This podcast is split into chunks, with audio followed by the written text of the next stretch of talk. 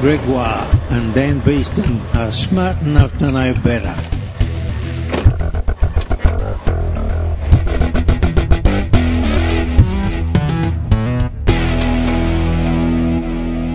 Welcome to Smart Enough to Know Better, a podcast of science comedy. and ignorance. I'm Gregoire. And I'm Dan Beeston. And in this episode of Smart Enough to Know Better, did dinosaurs give you cancer? And when the wind blows, it whispers the name whoosh.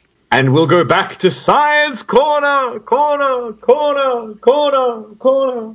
With the echo, it sounds like you're saying coroner. The science uh, coroner, where science science- goes to die. I, I, I opened up a bar twice, so I republicated. Oh, I'm very a good. Republican. it's been a bit windy here. and do you want me to ask you about your week in science? All right. So, Dan, have you had an exciting week of science? It's been a bit windy here. Ooh. Now, the wind blows in the sky. does. And the trees all And- rustle and stuff is very nice. Aw. When, when I've lost all my facilities, I hope someone props me next to a window so that I can just look at eucalyptus trees blown in the wind. That- And that- maybe if you've had tired of life after that, you can just, you know, flip out of the window and kill yourself. oh, no, I've already figured out how to kill myself. Oh, good. Excellent. So, Is it enrage me? It's enrage me, isn't it? You're going to enrage me, and then I'm going to do it for you. Be death by war. no, there's too many opportunities for like a slow and painful death. Oh, look, if you enrage me, I'm sure I could feel, deal you in pretty quickly. But immediately, if I now know that you're trying to enrage me, yeah, I'd probably just microwave you or something.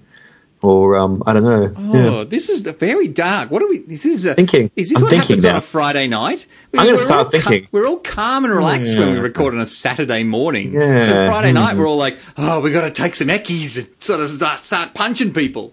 But Wait, maybe, I don't uh, know. He- I I've never he could- taken an eckie. I don't. could- he I, could- I assume you don't punch people. Actually, If I put him in the fridge, he would go to sleep, and then, huh, interesting. I'm not a- oh, sorry. Oh, sorry. Sorry. Back, I'm back not again. a Sorry. lizard. I'm not going to go into torpor. That would be brutal. Oh, not a Like, lizard. Let, my- let me write that down. Not my, my blood liz. would just start like it would keep me alive to the very last moment Oh, of that's right. pain. Ugh, that's because you're a filthy mammal. Ugh, mammals. Am I right, everyone? Mammals. You're not supposed to take the mask off. okay.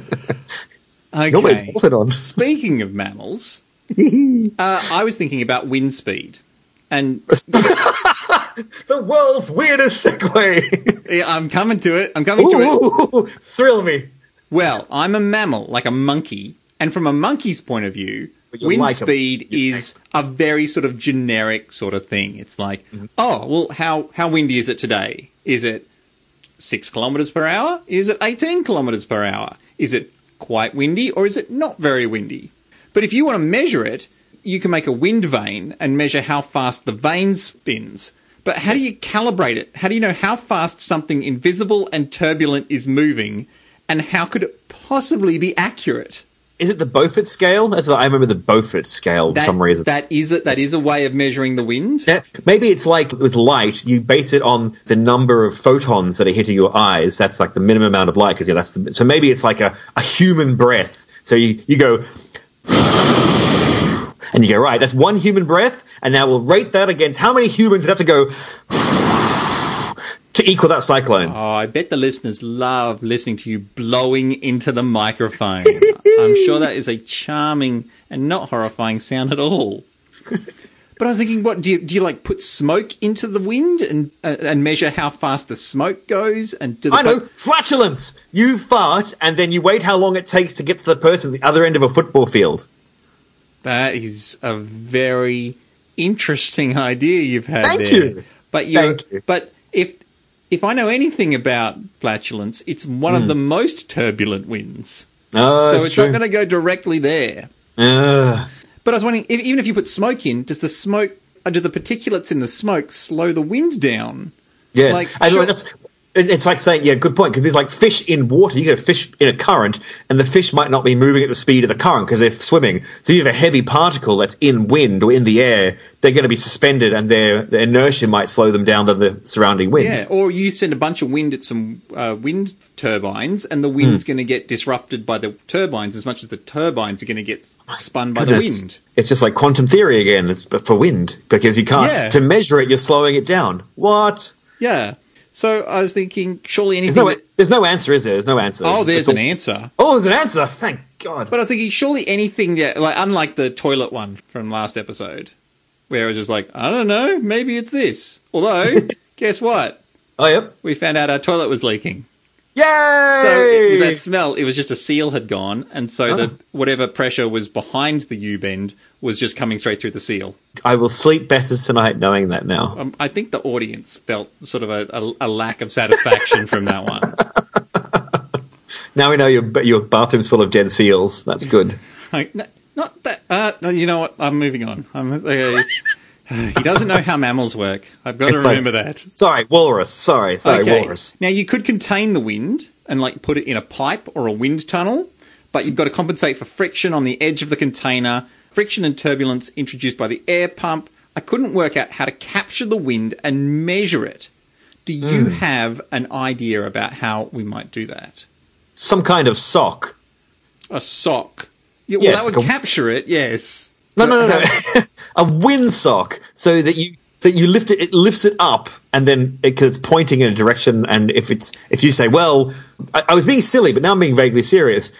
If you know the weight of an object, like how much mass is in a wind sock, then you can work out how many newtons of force that is being applied to it due to gravity, and therefore you know how much energy is how much force is required to take it from a vertical position straight down to a horizontal position. You could then work that out. If it's sitting upright, you know how much force is on there, would- and if you know the density of air, and Density then of air is well, isn't it? yeah. And then once you know the density of the air, you know, you can work out the density of air at different temperatures, and therefore you could somehow then say this force must require this much motion. F equals ma, mass times acceleration. That's my guess. That's an interesting one. I like that one. The thing that occurred to me is if you got a completely still room and then you walked through the room with a weather vane at a measurable speed, you could extrapolate the speed of air hitting the vane based on your speed. Of course, yes. so we can all measure. We can measure the air in dans. I am. I am four walking dans of wind is hitting me today. Or meters per second, you know. We Look, you look. don't don't want to to make up crazy measurements. Fair enough. Fair enough. okay. So this is actually one way to calibrate an anemometer. Uh, but there are many, many ways to do it. What you could do is get a hot wire anemometer that heats up the wire and then measures the temperature drop as the air sucks heat away from it. Ooh. Okay, so but then you've still got to calibrate that. So that doesn't automatically calibrate. You've got to sort of set it. But yeah, if it if the air is sucking away heat, I mean you'd have to know the air density again, I would have thought there. Once, yeah, but that's not hard to work out. You can work out air density pretty pretty easily But on average. But does, I guess the machine would have to do that, or maybe air density is maybe it's for using at sea level and not on top of a hot air balloon. yeah, you, you would just say at sea level on average at this point. Otherwise, you're worrying about bars of pressure or hectopascals, whatever whatever mammals use nowadays. Hmm. So just average it. Just say on this average, it's this. Yeah, So averages can be pretty weird because Yeah. the average temperature of planet Earth is 15 degrees Celsius. So you know that's a bit not strange. for long. well, yeah, it's one. It's already one degree higher than it was 150 years ago, and we're heading to we're heading to 1.5 and two uh, in uh, in 10 years. Uh, ultrasonic anemometers measure ultrasonic waves and the difference introduced by the wind. So the, if the wind is blowing at you and the device is upstream from you, the sonic pulses get separated more, and the difference between the pulses you hear and the pulses the device is generating show how much the wind is blowing. It's Doppler. Like it's yeah. a Doppler sound. And that must be a very new thing. I mean, they they couldn't have started the scale based on that originally. No, probably not. but No, I mean, the scale when they started, they probably just sort of throwing dust in the air and stuff. What I want is to get Yeah. really, really good measurements of the wind. Oh, okay. And if you get Right, onto if you get onto the Bureau of Meteorology site, they, their radar is called the Doppler radar, and it shows, Ah, and, okay. and that's what it's doing. But there's also a laser Doppler. Ooh. Okay. speaking my language. It shoots a beam, breaks the beam in two, then measures one beam, and the other beam goes out, bounces off particulate in the air, and back into the device. It then compares the two colors and detects microscopic hue shift. Using this, it can accurately detect the exact speed of that particle because you're comparing it against the speed of light, which never changes. Goodness me. That's right. It's it's the only constant in the universe. Forget your partner. Forget everything else. Only light is the most constant thing in the universe. Now, the problem is the particulate held in the air probably does slow it down slightly. But mm-hmm. then I realized it doesn't matter because it travels at the same speed of the gas medium. If you were walking towards me holding a tennis ball and I measured the speed of the tennis ball, I would also be measuring your speed. And even if it You would slows be. and even if it slows down the air, it's still measuring that speed correctly. Okay. So, create a constant pressure in a wind tunnel, put particulate in the air, measure it with a laser, calibrate it to a wind vane, and take the wind vane outside, measure the wind, and you're guaranteed the reading will be accurate. Nice. Sounds easy. Well, science isn't necessarily easy, Greg. Like, sometimes it, it requires a lot of effort. And I mean, this is going to be super accurate. Like, who would have thought that the measuring the wind would be a science?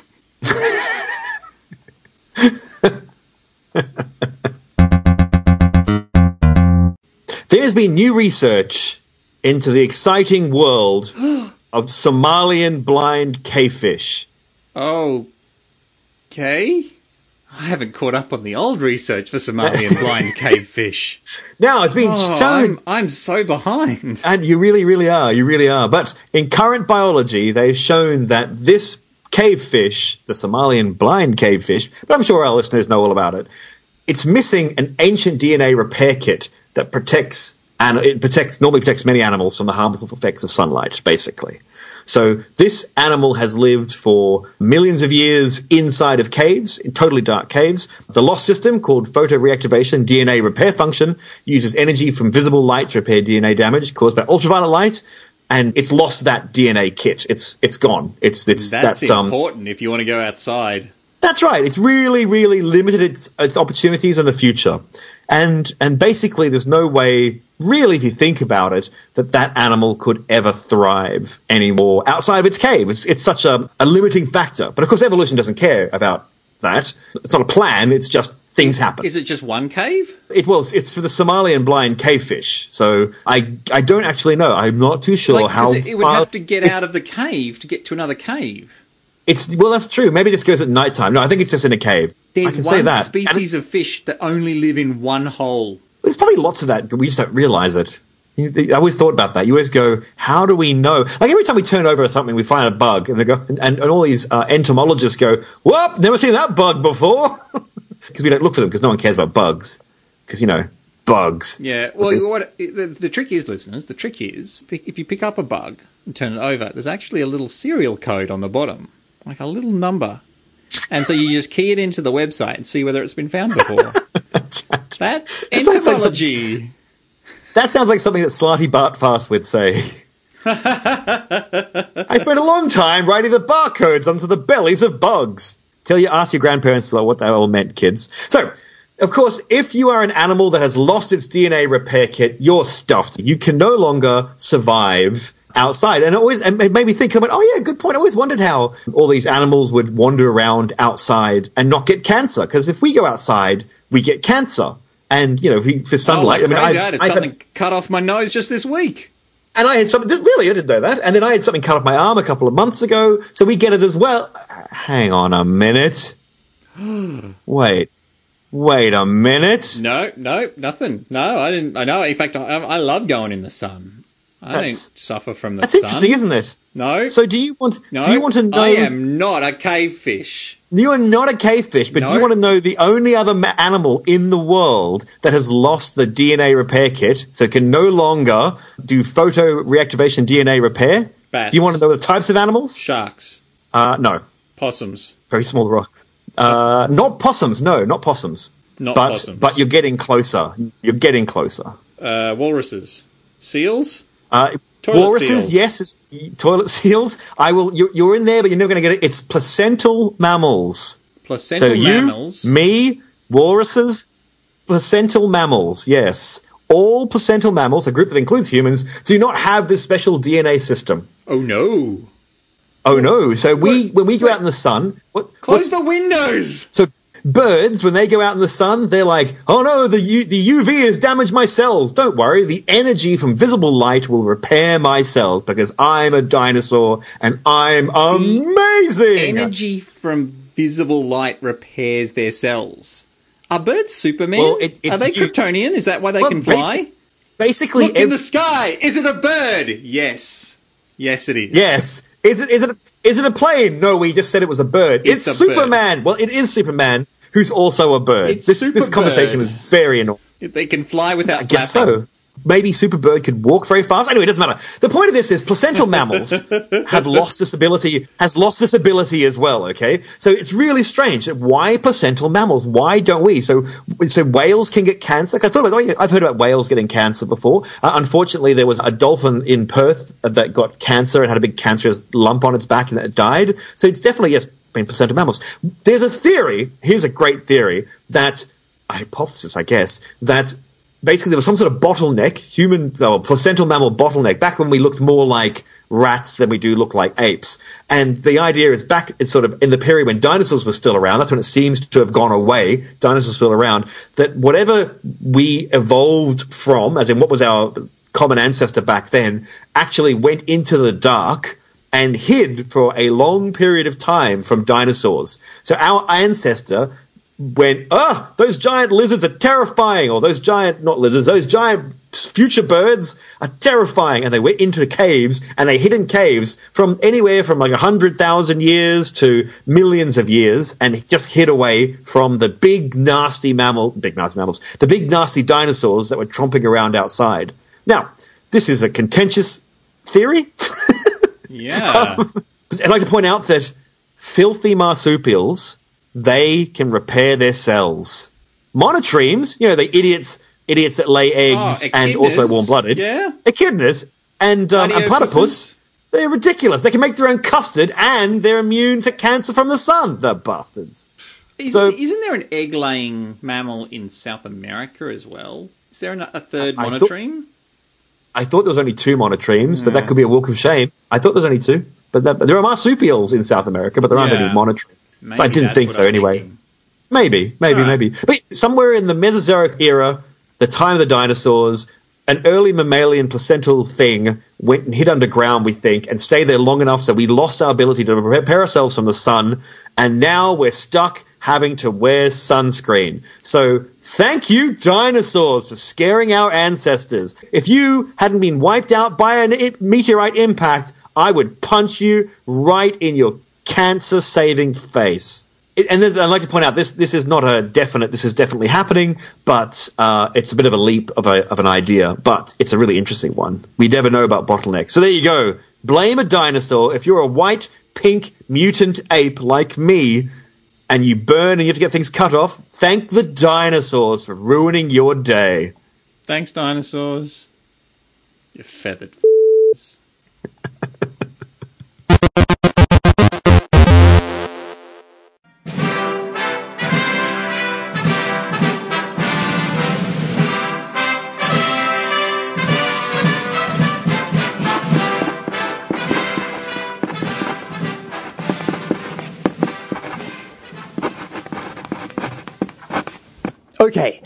Free speech done. Wow, that took a lot longer than I expected. These amendments are going to take ages, and I've got to head off. That's okay. The rest are fairly self evident. Okay, well, well, don't forget, I want everyone to be able to enjoy bear claws. They're the best pastry in the world, and everyone should be able to enjoy them. You're really into these things, aren't you? I can't believe you'd never heard of them. Well, here's my signature at the bottom. Just remember, number two amendment, do it now, bear claws. Yum. Okay, thanks, Jefferson. Gotta go. Bye.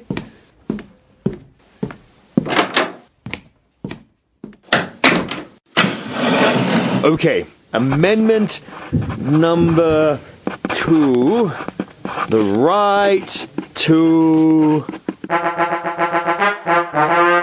Dan, Dan, No, not answering. Dan, Not answering. Dan. No, Dan. Shh, Dan, Dan. Keep your, keep your voice down. Keep your voice down. Shit, keep your voice was- down. You know, I was just. you know before the. No, no, no, no, no, no. It's serious. You know, before when I was talking about skin cancer and bloody stupid dinosaurs, and Yeah, you know, really that- brought the mood I, down. I just, yeah, no, really did, and and I'm actually really worried that that if any Tyrannosaurus rexes have heard, they could be sneaking up on us right now. Oh no. when we think about the, the Tyrannosaurus Rex, they're very large Yeah. and they're they're very very very violent. And you think Smooth. after watching Incredibly smooth, incredibly smooth, shiny, not not a not a feather to be seen. not a feather to Uh, be seen. but if you think of Jurassic Park the movie, what is the what is the indicator that a dinosaur is coming to get you? Um. Uh, uh, oh. Oh. Oh. Uh. w- w- ripples. Ripples coming from the Rip- outside of the, the container. Goes boom, and the ripples comes from the edge of the container as it shakes, which drives me nuts in Jurassic Park 2, The Lost World, when there are ripples in the footprints on the ground, and the mm. ripples mm. start in the beginning. They're obviously making the ripple by making a bump in, underneath the ripple to make it go bloop in the center and then Under ripple puddle. outwards. But that's mm. not how that ripple works. No, and it no, drives no. me nuts every time I watch it, which is, you know, a couple of times a month. Keep, keep your voice down. Keep your voice down. Sorry, the problem here is sorry. But the, the idea is that, well, they're a big animal and they make massive seismic waves with every footfall, like earthquake, like boom, boom, Oh, boom. so, if know one the- was around, we'd hear one was around. No, no, no, no, as Dan, loud Dan, as for we goodness sake. No, Dan, keep oh, your Oh, voice down. Great. No, No, Dan, don't oh, worry about oh. it, Greg. We'd hear it coming a If we- mile away. if we weren't, but that's the problem. We might not be able to. There's an idea. You know, you think of a of a Tyrannosaurus's foot. It's a big, long, skinny foot. Yep. There's an idea that that actually, when you not an idea, it's actually been tested. When you put they put their foot down, the sound waves are actually radiated to the sides. Not as much goes forwards. And so, an animal like you or me that's listening for thum, thum, thum, we'd only hear thum, thum, thum. I can't go- even hear that, so I can be as loud as I want. Loud as I you not- want. it couldn't be so you see thum, thumb thumb and you'd say well that dinosaur's ages away and you'd you'd be all you'd wave your hands around like a podcaster to be Yeah. very funny and then Look how delicious I am. chomp Dan chomp and you'd be eaten because they think their foot had evolved with acoustic camouflage. To the sound, most of the energy goes out sideways, and so less energy goes out forwards. So this giant hulking feathered beast can Uh, whoa, bear whoa, down. whoa, a- whoa, whoa, whoa, whoa. You mean scaly? vaguely feathered. Maybe maybe its children. Maybe its children was were feathered. Like it's possible. It's, it's possible. We don't really know. Anyway, this beast could creep up on you and eat you because it had acoustic camouflage on its feet. So they've got built-in sneakers. For those listening, that sound in the background was a painting falling off Greg's wall. And you know what makes Wouldn't paintings Tremors- fall off walls? Wouldn't that be Tremors? I try- I'm actually vaguely annoyed. Not annoyed? I'm annoyed. Yes, I'm annoyed. I'm annoyed I'm going to be killed by a dinosaur. For dinosaurs! Anyway, I'm scared. Isn't that funny? I can't quite work out the emotion I'm feeling. I'm annoyed. No, it's fear. Oh, fear. Anyway, it's all good. Hang on. I have to check my book of emotions. I'm annoyed with my la, la. desire to have to climb a tree. Oh, it seems like so Ah. much work. That's when I could just teleport away back to my home planet. anyway, dinosaurs, Tyrannosaurus rexes, had acoustic protection on their feet. Well, it evolved, so it was acoustically camouflaged. We think that's pretty awesome. Luckily, dinosaurs went extinct a long time ago. And the Or only- maybe, hmm? maybe they're just very quietly hiding behind you. Oh yeah. I'm not going to turn around. I'm not going to. I'm going to turn. Oh yeah. No, no. There's nothing behind me. Very cute. Uh, very That's cute. fine.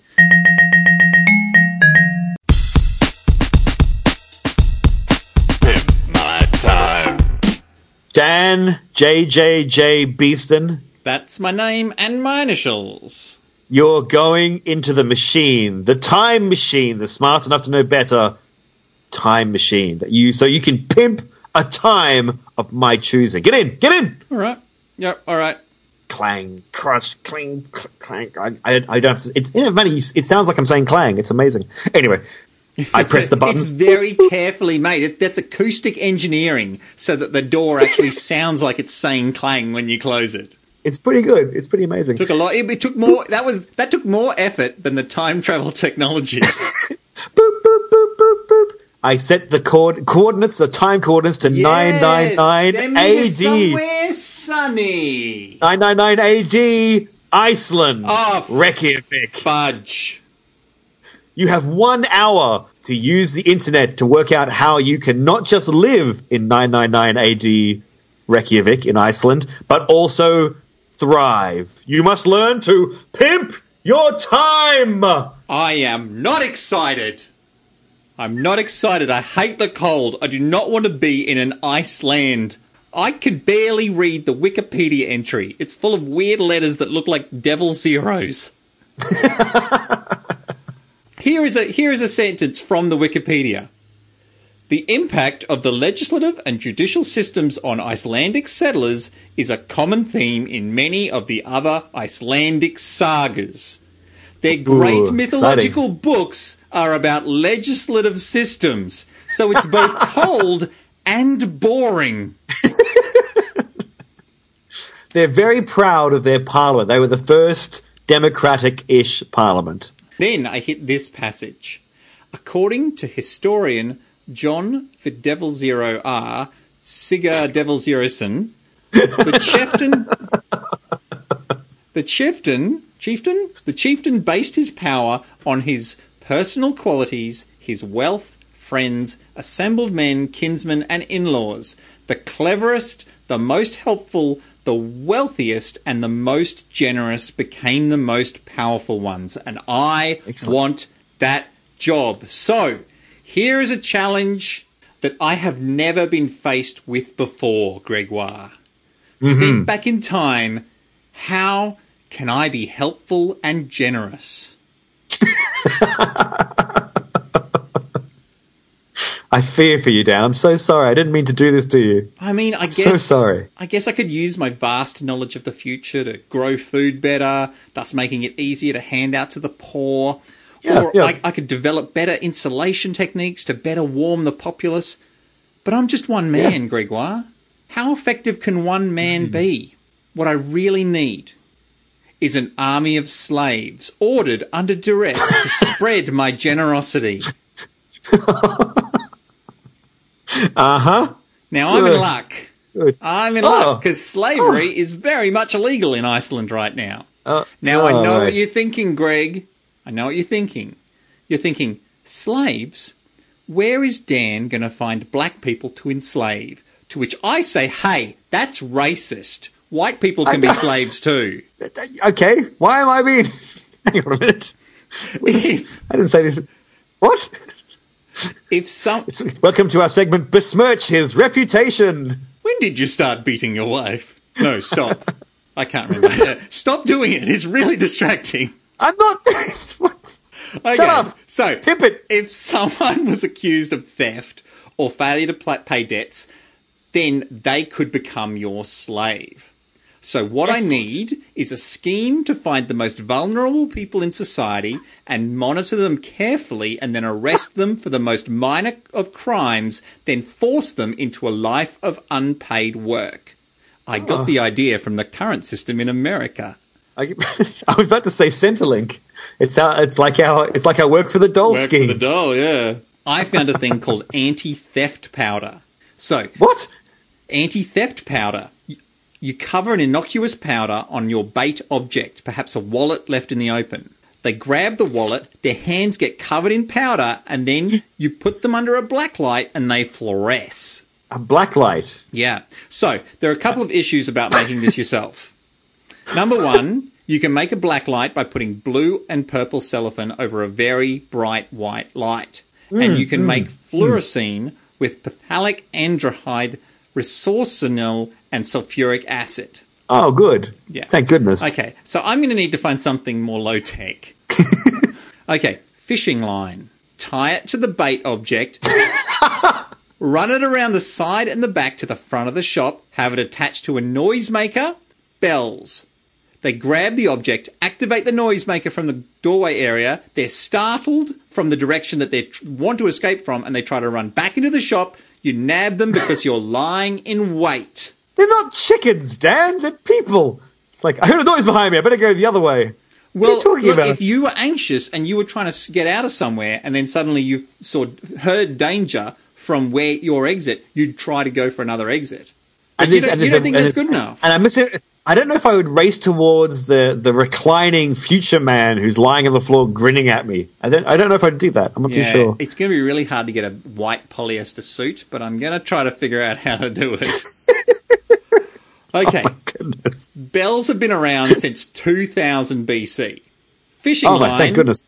Fishing line, not so much. It's more chemistry. Hmm. Nylon or polyethylene, blah. But thread has been around since 20,000 BC. Oh, thank goodness. Now, Iceland does have cotton plants, but there's not much point in harvesting it. Cotton absorbs and retains moisture from the air and from your body, which makes it a dangerous fabric to wear when trekking in the extremes of Iceland. Also, Right. I don't have any slaves yet to pick it for me. So, on the flip side, oh, Iceland oh, does have the purest wool in the world. Take the wool threads, Woo! spin it, form a nice thin long thread. Perfect for my alarm system. Not content with just a homemade alarm system? How about, Gregoire, how about a full sized trap? Uh, some sort of man or woman trap. tie the thread to a pin that holds a heavy mallet with its head upright and its handle attached to a pivot point. The pin gets pulled, the mallet falls, swings down, and knocks a larger pin that's keeping the door in the ceiling hidden away. The door slams shut, releasing a bolt that auto locks the door. Boom! One more slave. That's using potential energy to turn a small movement into a big movement. That's physics. Dan, Dan, Dan, Dan. Just one question. Yeah. Is, I didn't know your dad was Wile E. Coyote. Uh, he, he, he, he used to be. Now he's not so wily. No, it's, But- it's just. It's, it's, But no, no, no. But Wiley Coyote's plans, or, like they always failed. But this is going to work Yeah. because I'm using science. So I'm assuming- I'm not just posting away. why don't you for just it. Why don't you just just speed this whole process on up? Just have free poor person food and a big painting of the inside of the room. When they all walk in the room, you pull the painting down and you've caught hundreds of people in your room. Ah, well, this is actually hundreds of years before the realism painting movement. So Oh, like, I see. Well, no, wasn't up to, good point. Wasn't up to snuff in 999. I don't know. I don't know. You should look into graffiti, Dan, and what graffiti is, and how long people have been doing very realistic paintings for. That's going to be a bit of a walk of shame, I think. What? You can't. What? No, it's all it's all just cave paintings up until like Yes. 1200 AD, right? What are you doing? Anyway, so you've got you you've managed to capture one person, and don't you think they're going to people are going to start saying, "Don't go in his room. He's, he's a mallet, and if it doesn't hit you in the head, you get trapped in the room." And he's very happy about it. Well, no, because I build. I get the I get the slaves to build more rooms, so nowhere's safe. okay, I collect my slaves and then force them to do my generous bidding. I use my good standing in society to unseat the local chieftain and pimp my time. Hang on, was your pimp your time honestly wacky inventions, mousetrap style, leading to slavery? Uh, no, it was using potential energy. It's a science subject. Oh, Greg. okay. Oh, okay. I, I, I see. I am. I am. I, I don't know what to say. I think the word I am that excited by what you've done. meep meep. Me.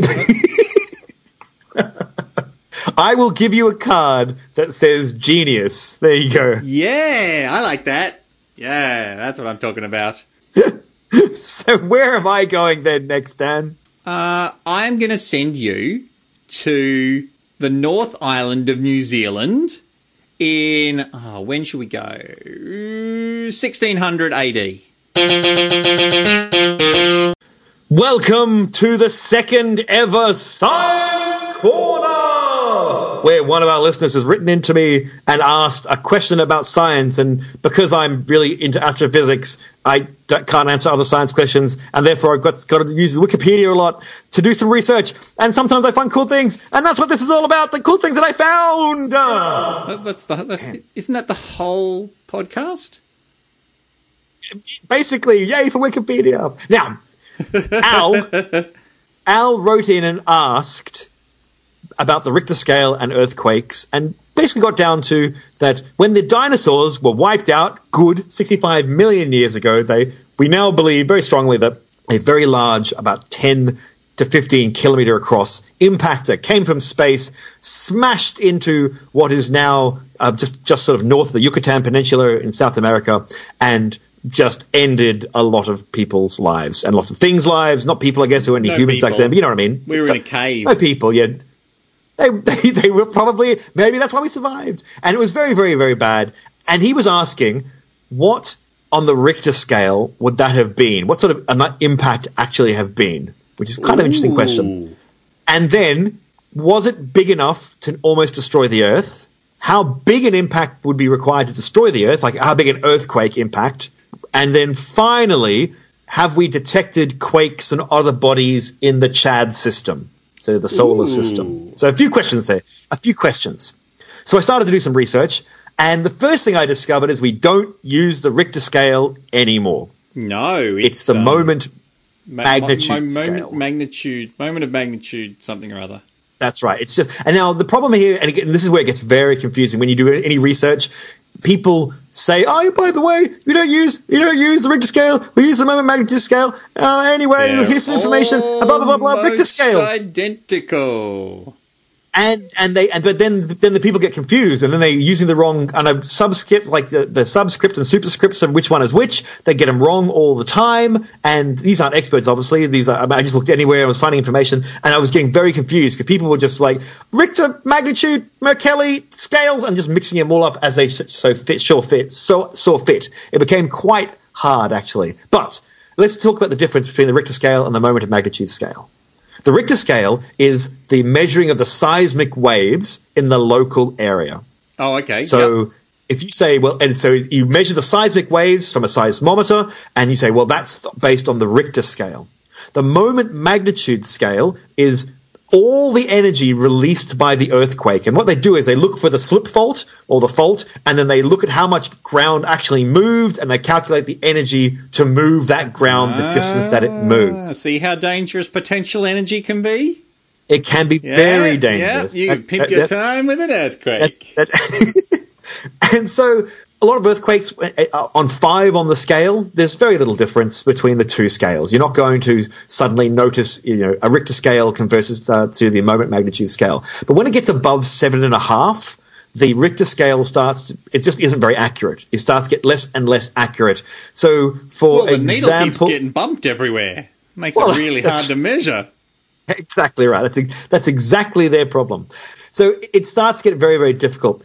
And when you look at really massive earthquakes, then it gets absolutely out of control. So the biggest earthquake ever detected is 9.6 moment magnitude scale. So that's that's uh, very very bad indeed. That's, So that's the biggest all one building. that we've detected on Earth. Yes, that's right. Yes, the biggest one we've ever detected on Earth. Yep. Now that means all the buildings fall down and everything breaks, and it's very, very bad. The g- ground shakes a lot. It go it can be like minutes of, of movement, and it's very, very bad. It's only been detected uh, once, obviously, and there's been a, a couple close 9.5, 9.4, but 9.6 is the highest we've ever detected. On the Richter scale, that's sort of eight point uh, late eights, 8.8, 8.9. So we don't get the right. It, it goes totally wrong. Now, if you think about the impactor that took out the dinosaurs and lots of other things, of course, that is a it's a Why 15 are you kilometer not across. saying asteroid or comet? You're saying Why not saying asteroid? Yeah. yes, because it impacted the Earth. Yeah, so it's Do we not know what it was? well, not there's lots of arguments. We couldn't, and it also gets very different. What is a what is an asteroid? What is a comet? It's technically a meteorite because it hit the ground. So you have meteors burning in the sky, and then a meteorite strikes the ground. So technically, it's a 15 kilometer across meteorite, but that doesn't give the right idea. So And- whether it's an asteroid And was or was it a comet? and was was Adric piloting it? Yes, like, exactly right for all Doctor Who people. Uh, the, the difference between an asteroid and a, and a comet is, well, it, it gets a bit hazy, but an asteroid normally has all its volatiles gone, so it's a big dead rock, where a comet still has volatiles, so gases that can be give it a tail. But that's the more we look at asteroids and comets, we start going, wait a minute. Uh, they they overlap, you know. You get asteroids Oh, that wow. suddenly There you go. it's it's quite oh, difficult. It's Never once again to me.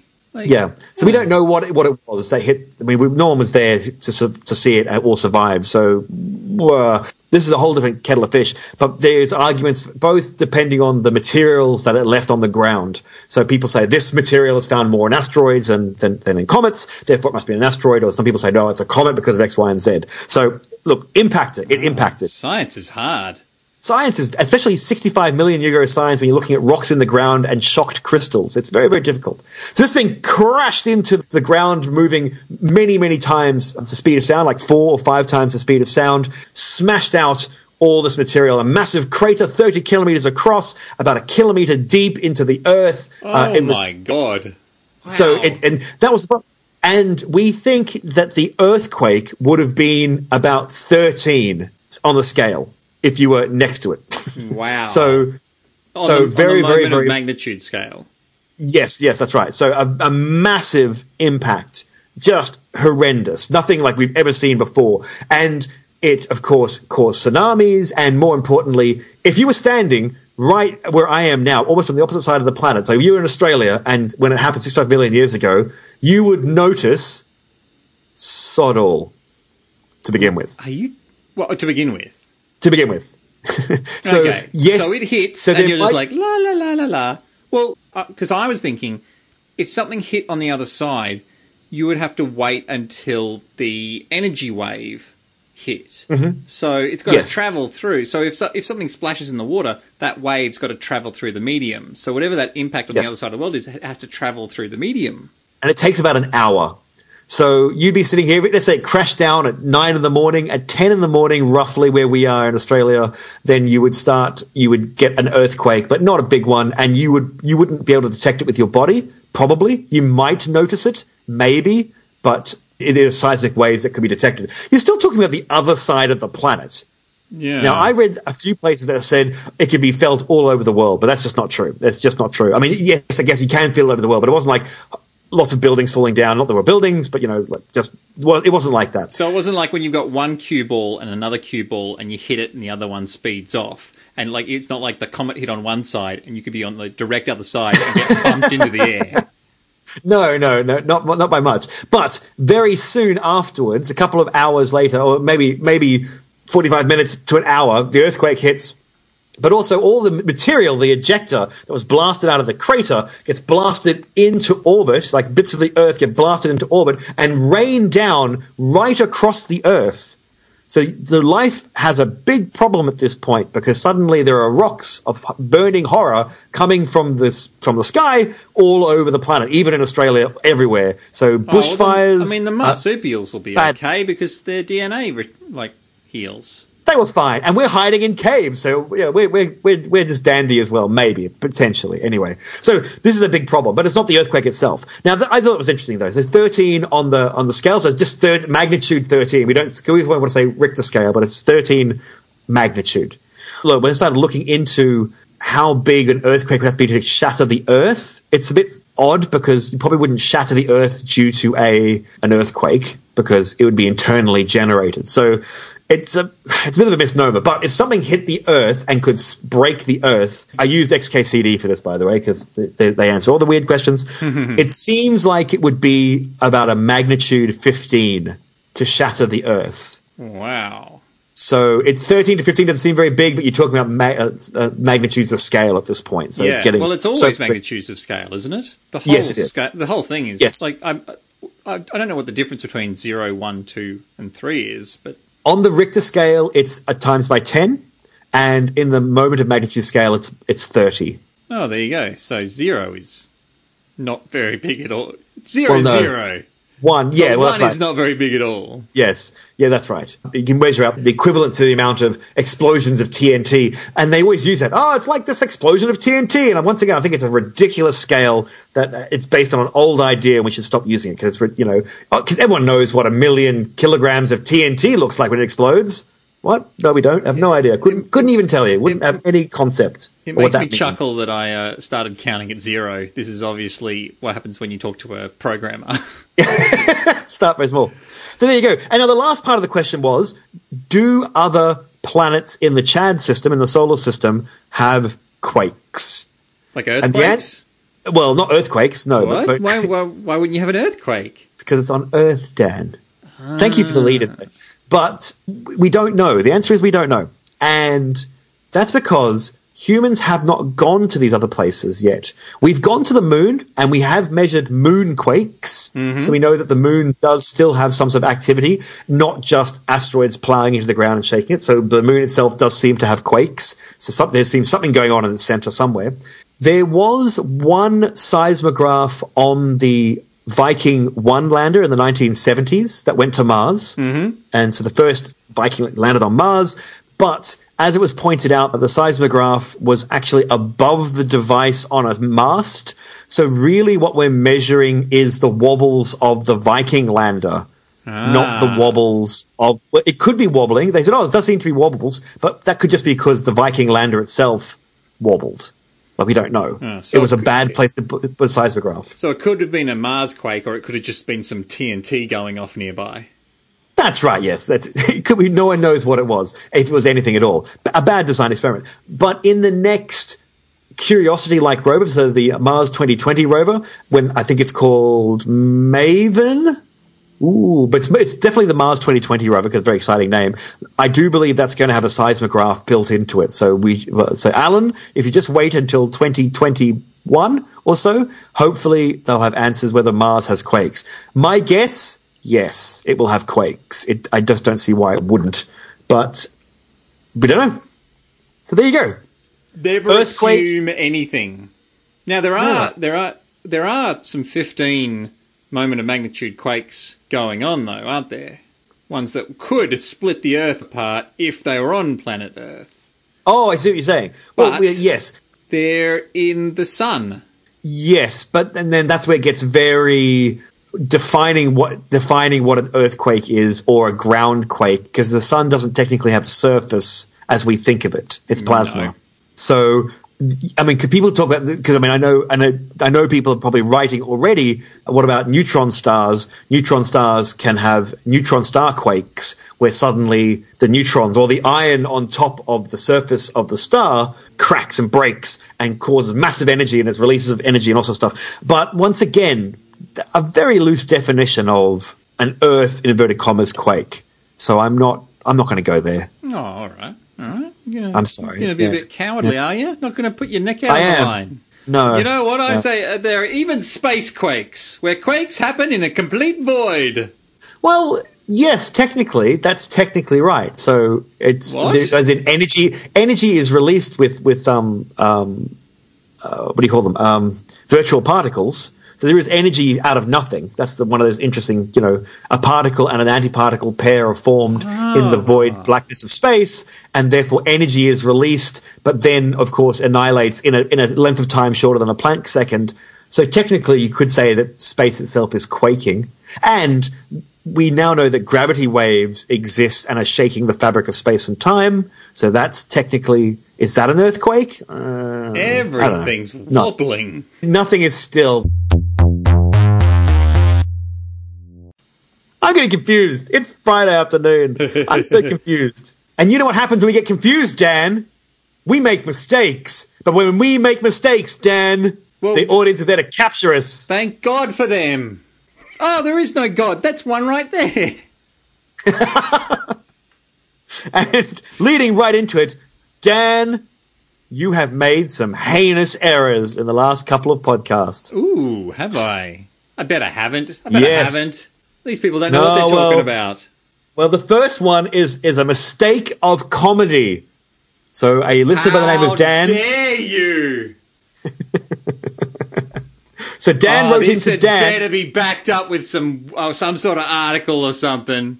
Mistake of comedy. Dan, Dan wrote into Greg to complain about Dan and said that when Dan made a joke about the penis museum in Iceland being one of the longer, harder routes that I took, as in Gregoire took, he mm. pronounced the word is route, which is acceptable in American English, when it should be pronounced to rhyme with shoot in Australian English. And you being Australian, you should have said route. Not only does this mistake need to be brought to his attention, he hopefully will realize that by pronouncing it the correct way in Australia would make the joke much funnier. this is routed. It's a ha- it's a harder, longer route, Dan. God damn it! I really dropped the ball there, didn't I? I really, I, I really have no defense. That is a much better joke. Thank you, Dan. Thank you, Dan. They're not, not I laughed. I when he sent that email, I was at work eh, doing my normal job, and the email came through, and I was doing serious work in a serious work environment, and then had to snort very loud, snorted very loudly to stifle my laugh. Uh, I laughed very hard at that. So thank you very much, Dan, for making my day great. Now, you know who we haven't heard from from quite a while? One of Uh, our listeners. Steve Nellick. No, no, Michael Barnes. What haven't we? No, well, we, He we hear from been every episode. quiet, hasn't he? He has been, but he's because he's been getting ready to get you, Dan. There oh, you go. storing So- them up, has he? No, no, no. Just, just that he's just been waiting. I, I, I- love Michael so much because he's the only one who puts the timestamp. so, at one hour, sixteen minutes and fifty nine seconds of the last full podcast, Oh, that's Dan not really states. fair. That's thought- the last couple of. Se- that's when. We, that's when I've gone off the rails. well, I can't be held accountable for the last five minutes. I thought your pupils opened a lot when you took drugs. So I'm just going to read what he says about this. Okay. Michael Barnes says, unsurprisingly, it depends on the drug. Put simply, after taking cocaine, marijuana, or amphetamines, for example, your pupils get noticeably larger, mydriasis, whilst opiates, such as heroin, constrict the pupils, miosis. From the article linked below, I love Michael so much.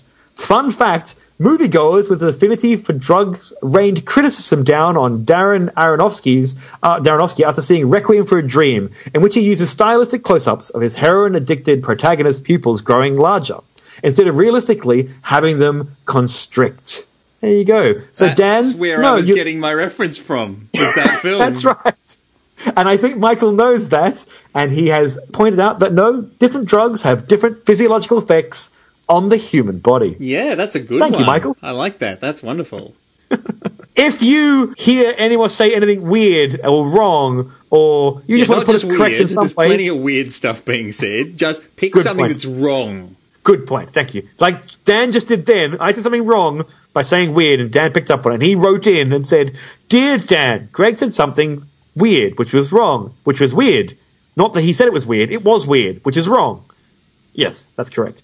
And then Dan told me, and that's what you have to do, ladies and gentlemen. You need to send an email to Gregoire, so Greg at smartenough.org when Dan makes a mistake. And when Greg makes a mistake, send an email to dan at smartenough.org. I have a question for the listeners. Something to think about and maybe to, to pop onto our Twitter or onto Facebook. Have you ever heard of Benedict Cumberbatch? Yes, And he's he's got fans. And what are they called? um, um, Benedictine monks. Cumberbitches. Oh, right, okay. Yeah. And so all these famous people have their fans have like this cute little nickname for what they are. I want to know what is the cute little nickname for the fans of Smart Enough to Know Better. Ooh, Smarty Pants. Well, don't, Smarties. don't take it away from them. Don't do Okay, all the don't- okay, do all the easy ones. oh, Let them have a oh, go okay. themselves. Okay, Oh, I'm sorry. That's a good point. Good point. You know what? You know, and pick a better one. You know what? I got very angry about as a fandom I'm part of, and I hate the name. I'm a Doctor Who fan, and some idiot in the past went, "Oh, "I'm going to call us uh, Whovians," and everyone went, "That's a great idea." It's a dumb idea. I hate it. Whovians. It's just has no energy to it. It just feels like a, a dead fish. I dislike it intensely. So I am now just a Doctor Who fan. Yeah. Are you a Whovian? I go, no. No, I'm not. Oh, at least they're not. At least they're not Hoovers. They'd really suck then. I, oh. Oh, no. Yeah. No. No. No. Get along to our website, smartenough.org, and click on any of the buttons that you'd like to click on. Some just, of them just do. click on, click on buttons. Yeah. They're amazing. You can Dan follow us on buttons. social media and subscribe Yes. and all that sort of stuff. I'm having a lot of fun on Facebook, chatting to people on Facebook, and, and with interesting points and uh, having interesting conversations with them. So come and join me, and uh, it'll be it's cool. I know everyone hates once again everyone hates Facebook, but yeah, you know we hate lots of things we do. Yeah, yeah, and you still use it every day, don't you? And hate Yeah, it. That's still, why you hate it. Right. I mean, Ah, you know why you hate it though? Because they steal your, your details and accidentally give it to people for free. Yeah. But or sell it for money. But beyond that, you also hate it because your live feed is full of horror, and that's because people like to yell into the breeze about horror. Leopards, leopards! Watch out for that! No, Look, and by the way, there are leopards in the world. Don't get me wrong, but screaming leopards out of a window is helping no one. And I just like to point out that that if you if you um well, it's Friday afternoon, isn't it? I'm, get, I'm getting all sorts of strangeness now. and if you so if you want to have a, a, a interesting conversation about not leopards, come to the Smart Enough group page. It's a lot of fun.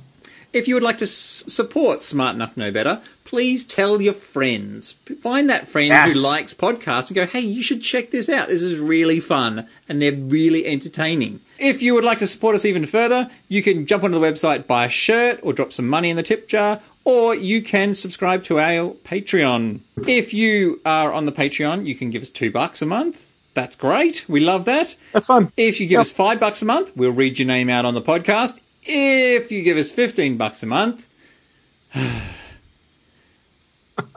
I have to abuse Dan. you on the podcast. Slave slave driver Dan has to treat you like one of his slaves. Okay. Go, Dan. Why do you Dan? Why are you such a bad person, Dan? Goodness me. We, we lost one of our $15 members. Fair enough. Fair enough. Good good job. Obviously, they didn't want me making fun of any more of their late 90s films and the rap songs that go with them. so, Al Batson, Al Oh. Batson Al Batson. always wears Hawaiian shirts. What are you, hmm. Al? Hawaii 50? You must be more like a TV cop than a real one. Is, is he a cop? He was. Oh, okay. We Oh, established that last time. Queensland Yeah, cop. I- yeah. Shady as Oh, that's right. Yes. Oh, okay. brown paper bags. Wow. Wow. Okay. Wow. We re- we respect and support the men and women in the thin blue line. That's a double bunger for you. Ow. Uh, what? Just- when did the Queensland Police start giving us fifteen bucks? Dustin Fallon.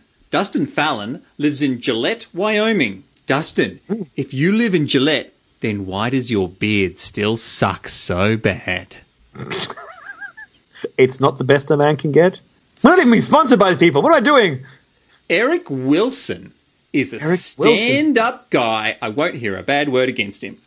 Oh, lovely. Okay. Scott Driscoll. Scotty. Okay, now I'm not going to abuse Scott this time.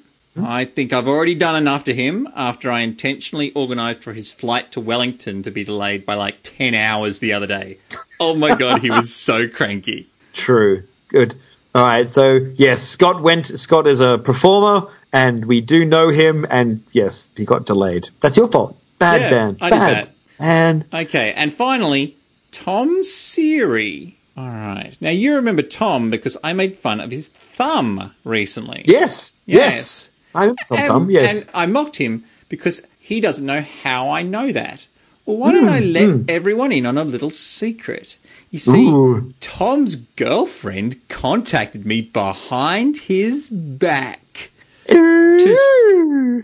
to intentionally give me a little bit of ammunition against Tom.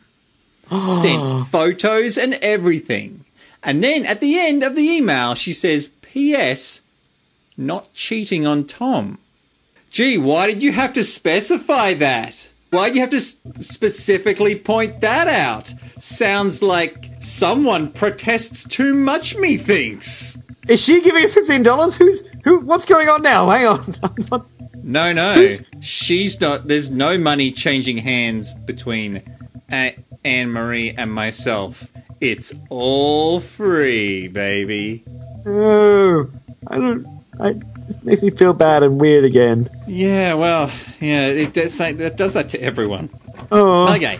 And the people who have given us five dollars Yes! are thank you very much Heroes! to Andrew Trousdale, Andrew Whitehurst, Andrew, Andrew, Earthdog fifty eight, Ilana Mitchell, Earthdog! Elizabeth Ilana! Duncan. Elizabeth. Don't talk over the top. This is they paid five bucks. They don't want you. I'm saying the same up. thing. I'm, I'm, I'm echoing the sentiment. Okay. Where we get to? I hope I don't miss someone. Elizabeth Young. Oh know I've said it twice now. It- You, you owe us twice. another You five dollars. Uh, Gary Heather. Oh, I hope that's right. Gary. Gyroscope O'Hare. Gyroscope. I hope I've got everyone in here. Have I bugged this up?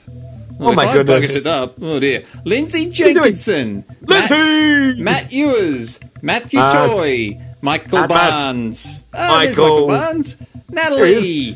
Phil Natalie. Holland. And Bill, Bill, Bill. Okay. And there's someone's trying to get away with extra extra stuff here. Oh, okay, yes. Because there's a five dollar guy, Steve Weisenhout. yes. but Why he's- is it help? Why is it He's, changed his name and he keeps changing Uh. his name on Patreon. So I, he makes me jump to another uh, linguistic hoop each week. So apparently Right. this week we get five dollars from Steve E. Hama Hama Nuka Nuka Apawa. Stevie. Or Steve Weisenhout stopped giving us money, and then someone from Hawaii turned up, and that's their actual Oh. last name. And Uh-oh. now I've made fun of how silly it sounds, which is Oh, no. culturally very Yeah. insensitive. You are very white, though, so it wouldn't be the first. Like, it would make a lot of sense that you are that awful. I think that's what they call privilege.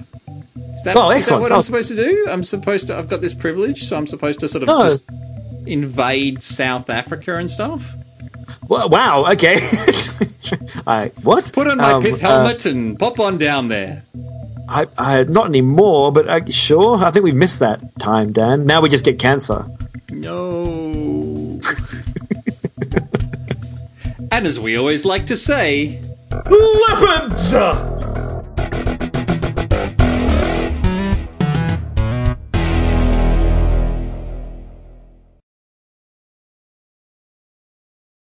I, I, I opened up a bar twice, so I republicated. Oh, I'm very a good. Republican. I was very, really excited about this one, actually. I was sort of Good. really in the mood for it. And, nice. uh, I hope it lived up to your expectations. I was just getting ready for it. Like beforehand, when I've got no prep, I'm like, oh god, I've got to spend time doing this. And of course, five minutes in, I'm like, oh, how does this work? How does this work? It's just that first five minutes where I'm like, I don't want to have to do work. I know the feeling. But it's it's always really weird to get to the end of like a pimp my time and look up and there's like 30 tabs across Chrome, and you're like, what Yes. have I been looking at? Yeah, I, I, I know exactly that feeling. And of course, the uh, tab open was changing Celsius to Fahrenheit. Yes.